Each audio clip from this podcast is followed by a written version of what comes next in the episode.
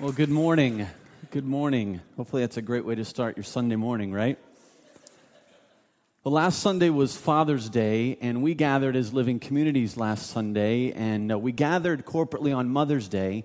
And so I'm taking this morning to just kind of do some post Father's Day message, if you will. So I need all the men to stand up, if you would. If you're 13 years of age and older, I need you to stand up, if you would. God's laid it on my heart as a means of a post Father's Day message or messages to speak directly to the men. Speak directly to men who are following Christ, men who desire to be men of Christ in their homes, in their marriages, in their families, um, in the workplace, uh, in their schools, in their campuses. And so this morning, I'm going to start a, just a, a two message series speaking directly to men, to the men of the church. And so, men, I want you to listen well. I want you to listen hard because uh, some of the things I'm going to say to us this morning and in two weeks might not be easy for us to, to hear or to take, but we need to be heard or we need to hear these truths. Guys, you can be seated. You know, that being said, we want to take just a, a quick moment to honor the fathers and the men. But as men, we need at times to be challenged, we need to be taught, and at times, guys, we need to be rebuked and we need to be encouraged. If you truly, if you're here and you truly desire to be a man of Christ in your home, in your family, in your friendships, your relationships, in the community in which you live, in the workplace, it takes a lot. It's tough to be a man of Christ in a culture that needs Christ. It's tough. But first things first, I do want to say this. We are blessed as a church to have many men in our church and among our church who are men of Christ who are men who lead well, they lead their families, they love their families, they lead and live Christ in, in the workplace, on the campuses, in their schools. They make Christ known and they wear the name of Christ so well. And you need to know that as a church body, that we are blessed as a church to have many men in this church who live Christ and make Christ known and wear his name so well. But again, that being said, men, we still need to be taught, we still need to be challenged. Because in this culture, as men of Christ, we are surrounded with lies. We're surrounded with lies. We have the lies of pornography. We have the lies of adultery. We have the lies of greed. We have the lies of trying to find success in work, those kinds of things. Things that, that they confront us every day. And if you're a man of Christ and you truly desire to follow Christ, you're confronted with these lies everywhere you turn. Let me give you an example. A couple weeks ago, I received a phone call from a single man here in, in Living Church, and he was on a business trip, and he was um, kind of detailing for me, describing for me uh, this business trip that he'd just come off of. And he's a man of Christ, desires to, to live Christ in the workplace, and he was describing for me how difficult it was at times because his coworkers that he was there on this business trip with, after work, they'd go to the bar and they'd seek to get drunk, and then from there they'd head to the nude bar and, and, and be part, participate in all of that. And they were obviously inviting him to go and, and, and to come. And, and his comments to me were, you know, I, I, I didn't give in to that. I said no, and I just stayed at the hotel. But he said, you know, I'm a young man and I'm single and I want to follow Christ. I want to live Christ in the workplace. Are there, are there guys that have gone before me who love Jesus? And, and how do they do this? How do, you know, how do they live this Jesus thing out in, in, in the workplace? Because on this business trip, he was just doing work. He was bombarded with the lies that confronted him. I remember as a youth pastor, I would have young teen men come into my office weeping because they were addicted to pornography. I mean, we're driving home from vacation just a week ago on Interstate 64 going through Beckley, West Virginia. Beautiful drive, except for a couple of the billboards. Two of them were on the right hand side was a billboard that was advertising a gentleman's club. And then on the left hand side was another billboard advertising a similar thing. And on it, it said this phrase it says, totally nude bar. Right there. I got two young men in the back seat, and I'm hoping that they're consumed with their technology at that moment which I think they were, and I've just revealed to him what was there. Sorry, Grant. we'll talk later. So, no matter where you turn, no matter where you look, and now it's at our fingertips, right? Because it's on our smartphones, guys. It's right there. I mean, it is tough to be a man of Christ in a culture where we are surrounded by lies. And these lies, they're like attractive bait, and they just kind of are thrown in front of us, and they're trying to lure us in, trying to reel us in. And when we take it, what happens? What really happens is it steals our identity in Christ. They're a bunch of lies that can destroy our family. We're left with shame and guilt. And so, how do you and me, as men, men who desire to follow Christ, how do we be Christ's men in a culture that so desperately needs Christ? And just because it's tough to be a man of Christ in a culture that needs Christ does not mean it's impossible and doesn't give you, man, and me an excuse for splashing around in our secret sins. Don't blame culture. Don't blame the lies. Don't blame what's in front of you. Just because it's tough to be a man of Christ doesn't give us an excuse as men of Christ, again, to splash around in those secret sins. So, how do we do this? How do you and I, as men of Christ, resist these lies, these temptations, while our culture is in such a desperate need of this Jesus? And so this morning, I want to bring a, a two part message. This morning will be the part one, and then two weeks from now, we'll conclude it with the second part of the message because we're going to go to the book of Titus, and you're welcome to turn there with me to the back of your Bibles. Thankfully, the Apostle Paul answers the question how to be a man of Christ in a culture that needs Christ. He answers this question for us. The Bible is so relevant for us today. And right here in Titus chapter 1 and 2, in fact, the whole letter, Paul addresses what right living, gospel living looks like in a culture that needs Jesus. And so, if you're here and you're a man of Christ that truly desires to say no to those lies and yes to following Christ through the power of His Holy Spirit, this letter to Titus is for you. It's for me.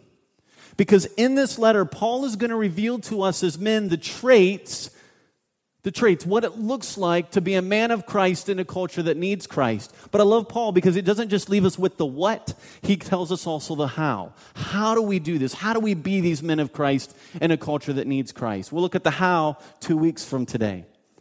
This morning, we want to specifically look at the traits that Paul reveals for being a man of Christ in a culture that needs Christ. Now, ladies, let me speak to you. Just because the, these two messages are directed specifically to, to the men does not mean you can check out and not listen. All right, you need to listen. Because if you're married, or you're in a relationship, or you desire to be married someday, remarried, you have a son, you have some male friends in your life who you desire for them to follow Christ, what you're going to hear today and in the two weeks you need to know and you need to listen well to because it's going to help you know how can I pray for the man in my life. Not condemn. It's not your job to convict him, so you don't need to be doing this. All right, did you get that last point? Now let the Spirit of God do that. What you need to do is you need to listen and you need to pray for the man in your life. And then you need going to become aware of those traits that he desires to have in his life to be the man of Christ that you want him to be and that you need him to be. So it's time for you to come around him and say, if he is these traits and he's living out these traits, tell him thank you. Thank you. And it's going to these traits are going to help you know how best to prepare him or not prepare him, but pray for him and encourage him in this journey of being a man of Christ. So Titus, let's turn there. A little bit of background before we look at Paul's answer to how to be a Christ, how to be Christ's man in a culture that needs Christ. We need to have a little bit of background to this letter that Paul writes to Titus. If you look at chapter 1 verse 1, it tells us who wrote the letter. It says, Paul, a servant of God and an apostle of Jesus Christ, for the faith of God's elect and the knowledge of the truth that leads to godliness. So, this is a letter written by Paul. If you look at verse 4 in chapter 1, it tells you who he's writing it to. He's writing it to Titus, and he describes Titus as my true son in our common faith. So, this is a, letter written in the first century. The church movement is kind of taken off at this point. You have Christians in, in different continents, different parts of the world. You have Christians meeting in homes. And we see that in verse 11 of chapter 1. It says they must be silenced about false teachers because they're ruining whole households. And by that, Titus or Paul saying you have churches, the church, the people of Christ meeting in homes. And what you had in the first centuries, you had made disciples of Christ who were moving out, making Christ known. New disciples were being made, and these new disciples then were gathering in homes, and you saw then the multiplication of these homes all throughout the first century. So if you ever wonder why we do what we do at Living Church, why we focus on made disciples, moving out, making new disciples, moving into multiplying church communities, meeting in homes, here's a great illustration why, where we get it from. We believe it's New Testament biblical Christianity. That's why we're so important. And Tim mentioned it about the living communities, Christians gathering in homes and seeing those multiply. But this letter is written in the first century by Paul, who was a terrorist before he came to know Christ. And when he came to know Christ, he became a missionary for Jesus Christ. Jesus radically transformed his life. And he would travel, get some guys together, and he would travel around and to different parts of the world, and he would he, take these guys with him, and he would communicate the good news, news about Jesus Christ, the truth about Jesus Christ to the different people around the world. And one of the guys he took with him was a young man named Titus. And at one point in their journey, they landed on the island of Crete. In verse 5, Paul says, The reason I left you, Titus, in Crete was that you might straighten out what was left unfinished and appoint elders in every town as I directed you. So at some point, Paul and Titus traveled to Crete together, to this little island south of Greece. They're on this island, they're telling people about Jesus. People are coming to know Jesus. They're gathering in homes together, these new Christians. It's kind of taking off. And Paul says, Listen, I'm going to leave you on this island. I'm going to take off. I'm going to leave you on this island, and I need you to stay there and teach and train and organize church leadership over these new Christians on this island. And so that's kind of the purpose for, for why Paul writes his letter. Now, the culture of Crete, was a difficult culture. If you look at chapter 1, verses 12 and 13, Paul is describing the culture of Crete. He says, even one of their own prophets, even one of their own prophets has said, Cretans are always liars, evil brutes, lazy gluttons. Now, you know, Paul could be like, you know, and that's just kind of an over exaggeration. We'll look at verse 13. This testimony is true. I mean, he's basically saying, that guy nailed it. He, he, just, he just described the culture of Crete. They're evil, they're evil beasts, they're lazy, they're gluttonous, they're selfish, they only care about themselves, they're liars. I mean, that's the culture in which Titus is pastoring. This is the, the culture in which these new Christians are living out this gospel life found in Jesus Christ. And amidst all this, this culture of liars, evil beasts, gluttony, laziness, you have people that are infiltrating these homes of new Christians and teaching them things that aren't true. Verses 10 through 16, Paul describes false teachers, rebellious people, mere talkers, deceivers, especially those of the circumcision group. They must be silenced, as he said. They're ruining whole households, and they're doing it for selfish gain. They're making money off of this. And then in verse 16, he describes them as they're people who claim to know God, but by their actions they deny him. They are detestable, disobedient, and unfit for doing anything good. So Paul's basically saying listen, someone that truly believes Jesus, their actions, how they live, will show that they truly believe Jesus. You can tell a lot about what a person believes by watching their behavior. And he's saying, when I watch the behavior of these false teachers, it's not matching the true belief of the gospel.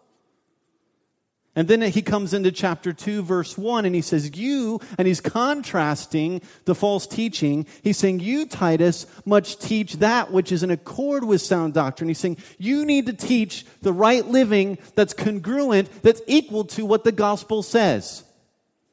You need to teach it. He's saying basically, unlike the false teachers, you need to teach the women in your church the kind of living that reflects that they believe the gospel. So, what's that kind of living look like? And then he goes on in verse 2 and following to describe the kind of living that's congruent with a person that believes the gospel. So, if you're here and you know Jesus Christ and you claim to know Jesus Christ, there are behavior, there are traits that will match, that will reveal if you truly believe the gospel. And that's what Paul's communicating to Titus. He's saying, You, Titus, as a young pastor, need to teach the people in your church this. And he begins by addressing the men. Verse 2, he says, Teach the older men to be temperate, to be worthy of respect, self controlled, and sound in faith, and love and endurance. Now, Remember the situation. Here you have a young pastor, a group of Christians meeting in homes throughout the small island. They're finding themselves following Christ in a culture that's filled with lies, filled with people who are lazy. They're only concerned about themselves. There's evil everywhere they turn. These Christians are being bombarded by teachings that aren't equal to what Christ taught. So, how do you follow Christ? How do you stick out, especially as we address the men? How do we, as men of Christ, stick out and make a difference for Jesus Christ in a culture that needs him? And Paul tells us, he says, teach the older men first to be temperate. And the word temperate, what's that mean? The word temperate literally means to not be addicted to wine. That's what it means. He's saying you need to teach the older men to be temperate. You need to teach the older men, teach the men to be men who are able to show restraint. A man of Christ in a culture that needs Christ is a man who does not become addicted to some substance. He's not controlled by a substance, he's controlled by the Spirit. Hear me again on that. A man of Christ who wants to stick out in a culture that needs Christ is a man that's not controlled by a substance, but he's controlled by the Spirit of Christ in him. And again, literally, it means not addicted to wine. He's a man that's able to show restraint. Let me give you an example in my own life. You will not find in Scripture where it says it is a sin to have a drink of alcohol, but you will find multiple times where it says it is a sin to become drunk. You will find that. Now, for me personally, when I go out to a restaurant, it doesn't matter what you put in front of me. It could be water, it could be Coca Cola, it could be ketchup all right? And I will have four or five of those babies. I, I just will. And the bad thing about restaurants is what they do when you're almost empty, they just keep filling it. I have no idea how many when I'm done I've had. I just don't. I just, if it's there, it's going in me. Now, for me personally, I choose to show restraint and not have a drink because I don't trust myself. And so I choose personally to show complete restraint from it altogether. That's me personally a man of Christ that's desiring to be temperate. But there are men, then women, who are able to have a drink and they're able to have show that restraint and it not affect them and not become drunk. See, a man is of Christ who, who desires to stick out in a culture that needs Christ is a man who shows restraint. He's able to show restraint. And whether that's alcohol, whether that's food, whether that's video games, whatever, he's able to show restraint. You see, men who show restraint, men of Christ who show restraint, stick out on our culture because think of our culture. We live in a culture that says if it feels good, just do it and keep doing it. So when you're able to show restraint, you stick out. You stick out. So, men, where in your life do you need to show restraint? What addictive behaviors, what actions are you involved in that are hurting you, your marriage, your family, your friendships? You see, men of Christ, we don't need to prove our manhood by showing people how many beers we can put away with our buddies. We don't need to prove our manhood by looking at porn on the internet or on our smartphones. Men of Christ, we don't need to prove our manhood by any of those things. Why? Because our manhood has already been defined for us by Jesus Christ and what he did for us on the cross. Our identity is not found in what you can put away with your buddies on a weekend or your family on a weekend or what you're looking at. Your identity is found in who Jesus Christ and what he did for you on the cross. That's your new identity. You're a man because Christ says you're a man. You're a man of Christ. So if you're trying to prove your manhood by those things, you need Jesus. You need to get back to Jesus. You need to be looking at Jesus again. See, men of Christ who make a difference in this world for Christ are men who are who show restraint. They show restraint. They're also men who are worthy of respect. And the word worthy of respect, or the phrase literally means they're men of character, they're honest, they're honorable. A man of Christ is a man who's honest in his relationships. He's honest with his wife. He's honest with his kids. He's honest with his friends and his relationships. He's honest with his boss, his neighbors. He's respected by those around him. You know, Jesus was worthy of respect. Jesus was worthy of respect. In 1 Peter chapter 2, describing Jesus when they were hurling insults at him, it says, He said nothing. He, there was no deceit found in him. He was a man worthy of respect. Men of Christ, we're going to make a difference in this culture that needs Christ. We need to be men who are worthy of respect. We need to be honest. This past week, our little seven year old Aislinn wrote a little note to Andrea. And this is what she said to, to mom, I love you very much. I love what you bake, but sometimes I don't like what you bake. But you still love me, and you're the best mom in the world. OX, OX, OX, love Aislinn. Honest. Honest. And men, we can take a lesson from my seven year old. We need to be honest. We need to be, if you're a married man, you need to be honest with your wife. If you have children, you need to be honest with your kids. Are you the type of guy that calls off sick from work and then goes to the ball game? You need to be men who are honest. Men of Christ are honest, they're worthy of respect. And when you're a man of Christ who's worthy of respect, you stick out. Why? Because we live in a culture that doesn't respect men anymore.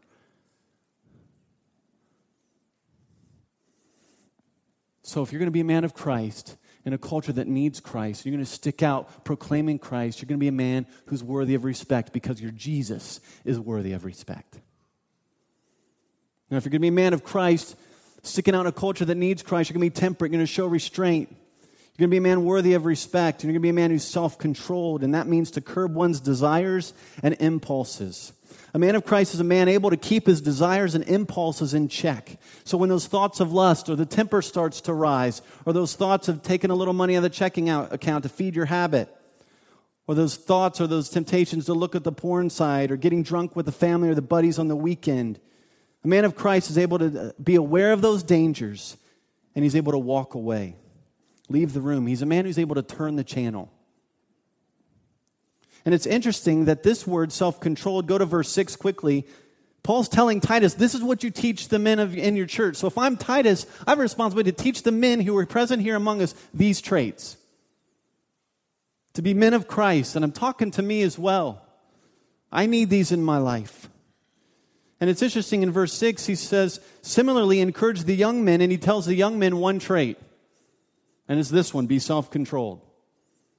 Be self controlled. So if you're here and you're a young man of Christ, this is it. Learn self control.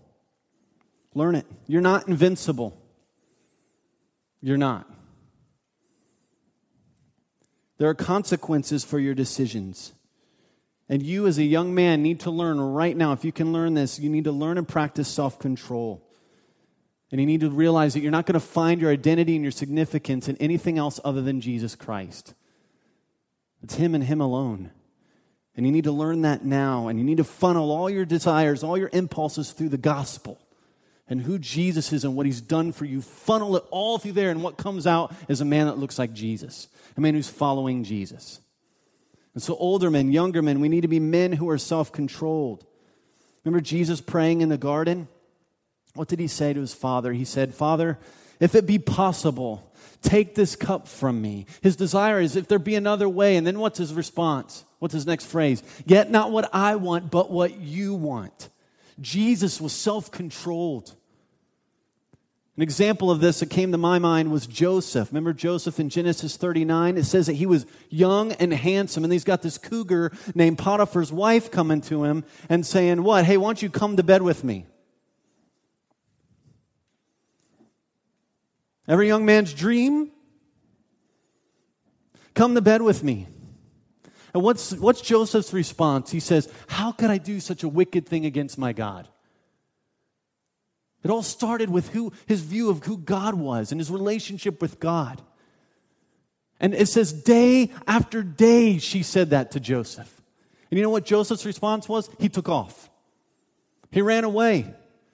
And then there's a little phrase later, it says he not only ran away, but he, he just avoided even being with her. So, man of Christ, young or older, self control, what is it in your life that you need to just completely throw out? What do you need to get rid of? What do you, what's in your life? What habits? What are you looking at? What are you hearing? What are you doing that's destroying you as a man of Christ? It's destroying your family, destroying your marriage, destroying your relationships. If it's a smartphone, get rid of it. Go old school. Do it.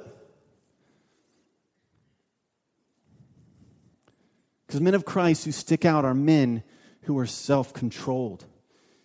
Because our culture produces men that are what? They self indulge. Our culture produces men who self indulge. The gospel produces men who are self controlled.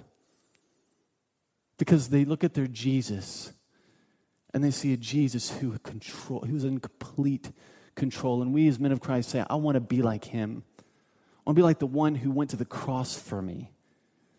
And so when you're a man of Christ and you're self controlled, you stick out in a culture that needs Christ. Paul goes on, he says, You need to teach him to be temperate. You need to teach him to be worthy of respect. You need to teach him to be self controlled. You need to teach him to be sound in faith. And that literally means to know and hold to the teachings of Christ. If you're a man of Christ, then you're a man who commits himself to knowing Jesus. Like Paul said in Philippians 3, he said, I want to know Jesus. I want to know Christ. I want to know his, the power of his resurrection. I even want to know his sufferings.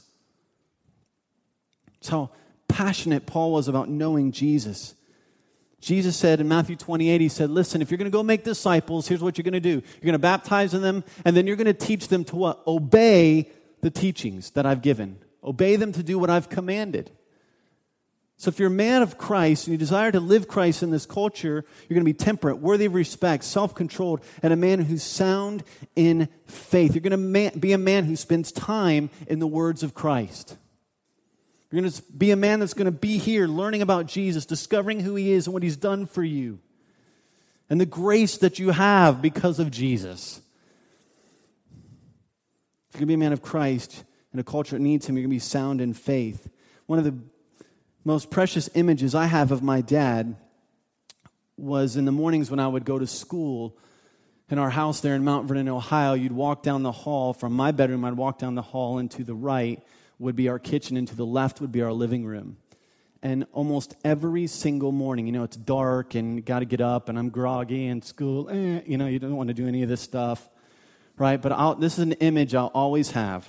Remember getting up in the morning, heading to the kitchen to get breakfast or whatever, and to the right was food for me.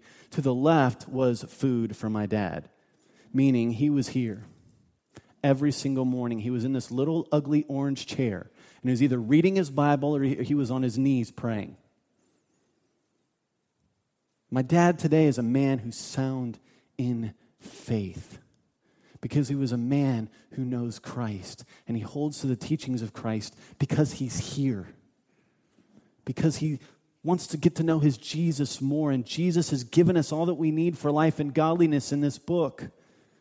These are the words of Christ to us. Even Jesus said there were two guys walking on a road to Emmaus, and they didn't recognize it was Jesus. And Jesus kind of pulls up beside them, and it says that he begins to tell these two guys, starting with Moses and the prophets, so the whole Old Testament, about himself.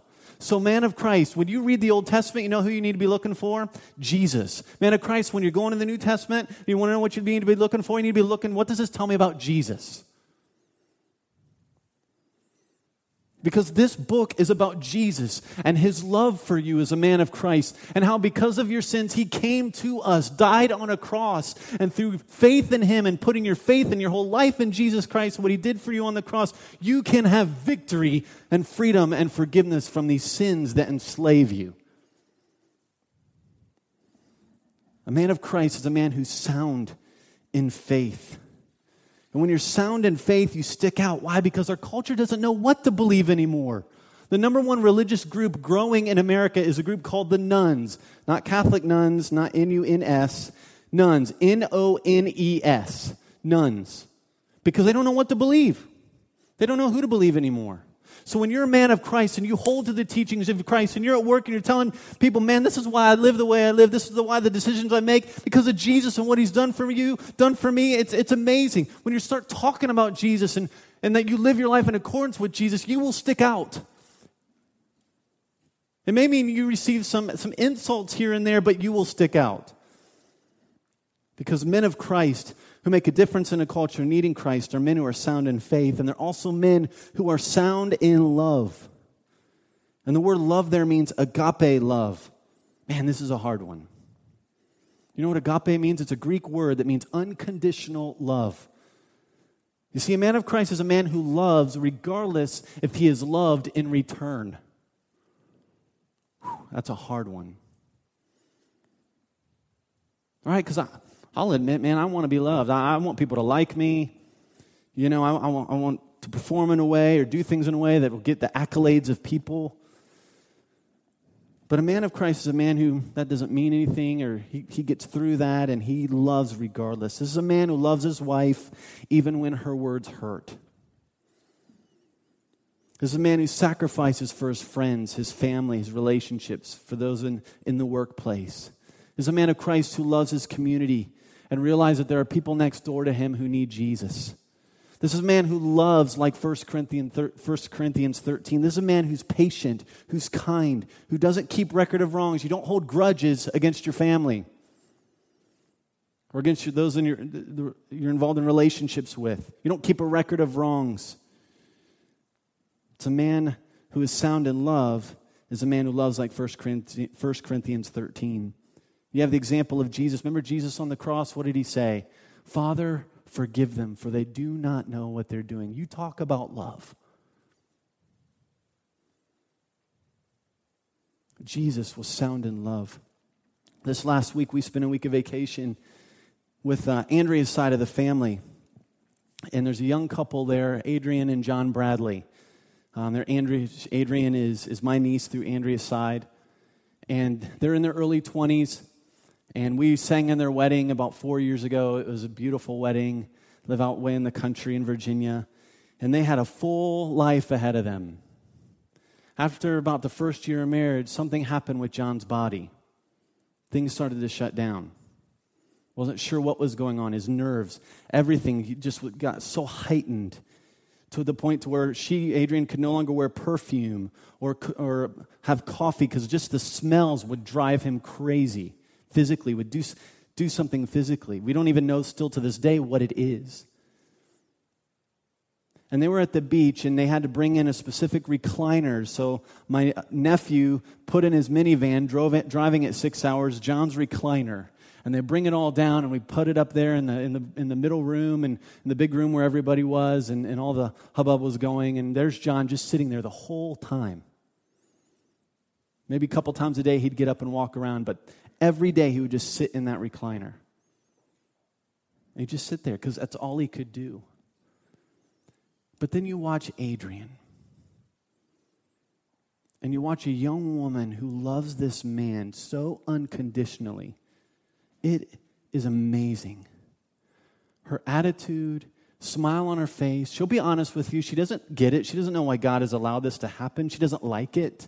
But she so faithfully and selflessly loves John. And you just watch her because there's certain foods. He, there's a ton of foods he can't eat, so she's got to fix this kind of food every single time and, and kind of wait on him every time he needs something. And she would just go do it so selflessly so unconditionally. They're in their mid 20s and they, they have no hope that he will ever get better. None. But she continues to be what? Sound in love. And men of Christ, we can take a lesson from a 20 something young lady and learn what love looks like in our families, in the workplace, in our communities. And when you love like that, what happens? You stick out because we have men who walk away from love. They walk away from those they love when life gets hard. Men who are sound in love stick out. So, men, how are you doing at loving those in your home without condition? How about at work? How about in your relationships? Man of Christ, let me challenge you, challenge me to be men who are sound in love. And then Paul concludes his list to the older men and to the men. We can put the younger men in this list, I believe, as well. He says, Men of Christ in a culture that need Christ are men who are sound in endurance. And that means they don't swerve away from their loyalty to Christ when life gets hard or in the midst of suffering. See, a man of Christ is a man who clings to Christ when life hurts. A man of Christ, when life hurts, you may not understand the purposes of your pain but you will know that your God is good and true, and that ultimately your joy is not found in your circumstance, but in Christ. A man of Christ who's sound in endurance is a man who will endure persecution for Christ because he has learned that Christ is worthy of such persecution. This man does not give up on Jesus because he knows Jesus never gave up on him. He's sound in endurance. The writers to Hebrews tells us that Jesus, who for the joy set before him, what's the word? Endured the cross. And then the writer tells us as the church, he says, Now look to this Jesus who endured the cross and who endured such opposition, so that when you're receiving pain in your life, you will not grow weary and lose heart. Jesus was sound in endurance. Patrick McGoldrick, whom some of us may know, was a man who was sound in endurance. I got to know Patrick many years ago while we were youth pastors. And we spoke at a, a conference, a teen conference together, and, and got our youth groups together on occasion and just built a good friendship and relationship together. We did some youth pastor retreats together, and I got to know him well. In 2011, Patrick was diagnosed with Lou Gehrig's disease, which basically shuts down your body. In his mid 40s, amazing dad, amazing pastor, amazing friend loves Jesus. And so in 2011, he gets this news that his body is shutting down and it's just a matter of time. And six months ago, in December of 2012, he passed away. I want to read to you an excerpt from Pat- Patrick's blog just three weeks before he passed away. Because this was a man who was sound in endurance. He says, with ALS, there is no battle plan. Instead, you read the info on the web and the booklets the clinic hands you, and you wait to lose every muscle and every freedom you've had. I wish that I could truthfully say that I wouldn't trade this year for anything, that I've learned to embrace and enjoy this suffering, but I can't. I wouldn't wish this disease on anyone. I have had many worse days of my life since last December because each week is more awful than the last. It's supposed to be a good thing that the mind doesn't deteriorate with the rest of the body, but I have to admit that lately I wish I was confused and didn't know what was going on. Basically, I'm a prisoner in my own body. I can no longer use my iPad because my fingers are so tightly curled a crowbar couldn't open them. Outside of my peg feeding tube, I swallow only a few bites of pudding or broth each evening. I'm down to 160 pounds. I can't stand without help, and there's absolutely nothing I can do. I sleep more than half the day, and when I am awake, the only things I can do are listen and watch. So a year later, I am ready. I know my time is down to weeks, not months. I've accepted that this is the path God placed me on. I would not have chosen it. I don't like it. He's a man, he's worthy of respect, he's being honest. However, I am submitted that God in his sovereignty decided before all of time to give me a shorter life on earth. How does he know that? Because he's a man who's sound in faith. And if it keeps his name going forward and promotes his kingdom, then who am I to question it? Who am I but God's servant placed here to bring him glory? It's not supposed to be about me, it's about him. If this promotes his kingdom in Christ's name, then so be it. And just like Joseph, Job, Daniel, Esther, and many others throughout Scripture who ended up in circumstances that they did not ask for and they surely did not like, I daily must choose to focus on submitting to God's will crying out for his grace and pointing to my Savior. After all, my sins are still my worst problem, and Christ took care of that. My prayer is that I can stand before God and say what Jesus said in John 17, 4. I have brought you glory on earth by finishing the work you gave me to do. That is a man who is sound in endurance. That is a man of Christ who's made an incredible impact in a culture that needs Christ because he's a man who's sound in endurance, a man who's sound in faith, a man who's sound in love, a man who's worthy of respect and temperate. Let me speak to everyone in the room this morning. In this letter to Titus, Paul reveals for us the traits, and we're directing this toward the men the traits, what a man who follows Christ looks like when life gets hard and when the culture around us so desperately needs Jesus. But if you're like me, and you're a man who desires to follow Christ, I take these traits, right? And I stand them right up next to me. And you know what I think? Forget it. How am I supposed to be this kind of man? I look at that list and I go, I fail there, I fail there, I fail there, fail a lot there. How are we supposed to do this, guys? Thankfully, Paul does not just leave us with the what, he tells us how. He tells us how. Now, I'm big spoiler for two weeks from now, all right? We're going to just hit it quick and then we'll hit it more deeply in two weeks. But I don't want to just leave us with this big list of you need to be a man of Christ and live out all these traits without knowing how do I do this? I want to be a man of Christ in my home and my relationships in the workplace, but how do I, is there something that equips me, that drives me, that empowers me, that will carry me through as I be this man of Christ, making a difference for him? And the answer is yes. There is a truth. There is a truth that drives us to be men of Christ. And Paul tells us the truth in verse 11 and following in chapter 2 of Titus. It's an amazing truth. And so if you're here and you're a man and you're going, oh, I feel the weight of this responsibility and I can't do this on my own, you are thinking right. You can't do this on your own. I can't do this on my own. Thankfully, we don't do this on, their, on our own. God has given us an amazing truth that drives us, that encourages us, that propels us, that equips us to be these men of Christ in a culture that needs Christ. And here's the truth Verse 11, he says, For the grace of God that brings salvation has appeared to all men, and it's this grace that teaches us to say no to ungodliness and worldly passions, and to live self controlled, upright, and godly lives in this present age. Did you see that? What's the truth that drives us to be men of Christ? It's God's grace. It's knowing what Jesus has done for us, and that man of Christ, you are fully loved. And that even when you fail in some of these traits, Forgiveness is there for you through Jesus Christ and what he's done for you.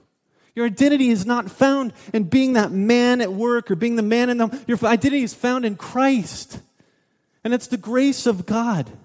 And so, man of Christ, you are loved this morning. And even in the midst of your sin and failure, forgiveness is available to us. You, we are loved, and Christ is pouring out his love on us as men. It's an amazing truth. I need all the men to stand again. I want you all to stand again. I want to ask you a question, guys. Don't answer out loud, answer to yourself. What's your takeaway from this morning? What's your takeaway? Paul has revealed to us as men the traits, what it looks like to be men of Christ in a culture that needs Christ. And ladies, I want you right where you are, just in the quietness of your own heart, to be praying for all the men standing. Pray for us. But man, what's your takeaway? What's your next move? Maybe your next move is to say, I don't even know this Jesus. But I want to know this Jesus. And your first move is to call on Jesus to come forgive you of your sin, to give you a new heart, and equip you with his grace to be this man of Christ in this culture. If that's your move, make that move right now. Just call on him. And the Bible says he will rescue your heart, he will save you and make you right with God. Maybe your move, man, is to, to go confess to your wife, to say, I'm sorry, forgive me. Or to your kids, or to your family, or to your boss, to your friends, to your the relationships that you're involved with. What's your move? Maybe you just say, I need another man to do this journey with. Grab someone in the room. Say, Mark, come to me, talk to me. I need some guys around me that will help me live this journey. Be a man of Christ. We'll get you connected. But what's your takeaway, man of Christ? What's, what's your next move? And as we leave, know that it's the grace of God that empowers us to be these men of Christ. Now, here's what I want us to do I want us, everybody to stand. Everybody, ladies, join them in. And I want to take the next just couple minutes to just something that we do typically every gathering as we get in small huddles and we pray for one another. And that's what I want us to do at this time. So I want you to turn around and maybe introduce yourself if you don't know the people near you. But here's what I want you to do I want you to pray for the men of Living Church that pray specifically and ask God, God, help these men to be men of Christ. Help us to be men of Christ who know Jesus, live Jesus, make Jesus known, as Paul's revealed in Titus. So do that now. Pray for the men of Living Church this morning. Do that now.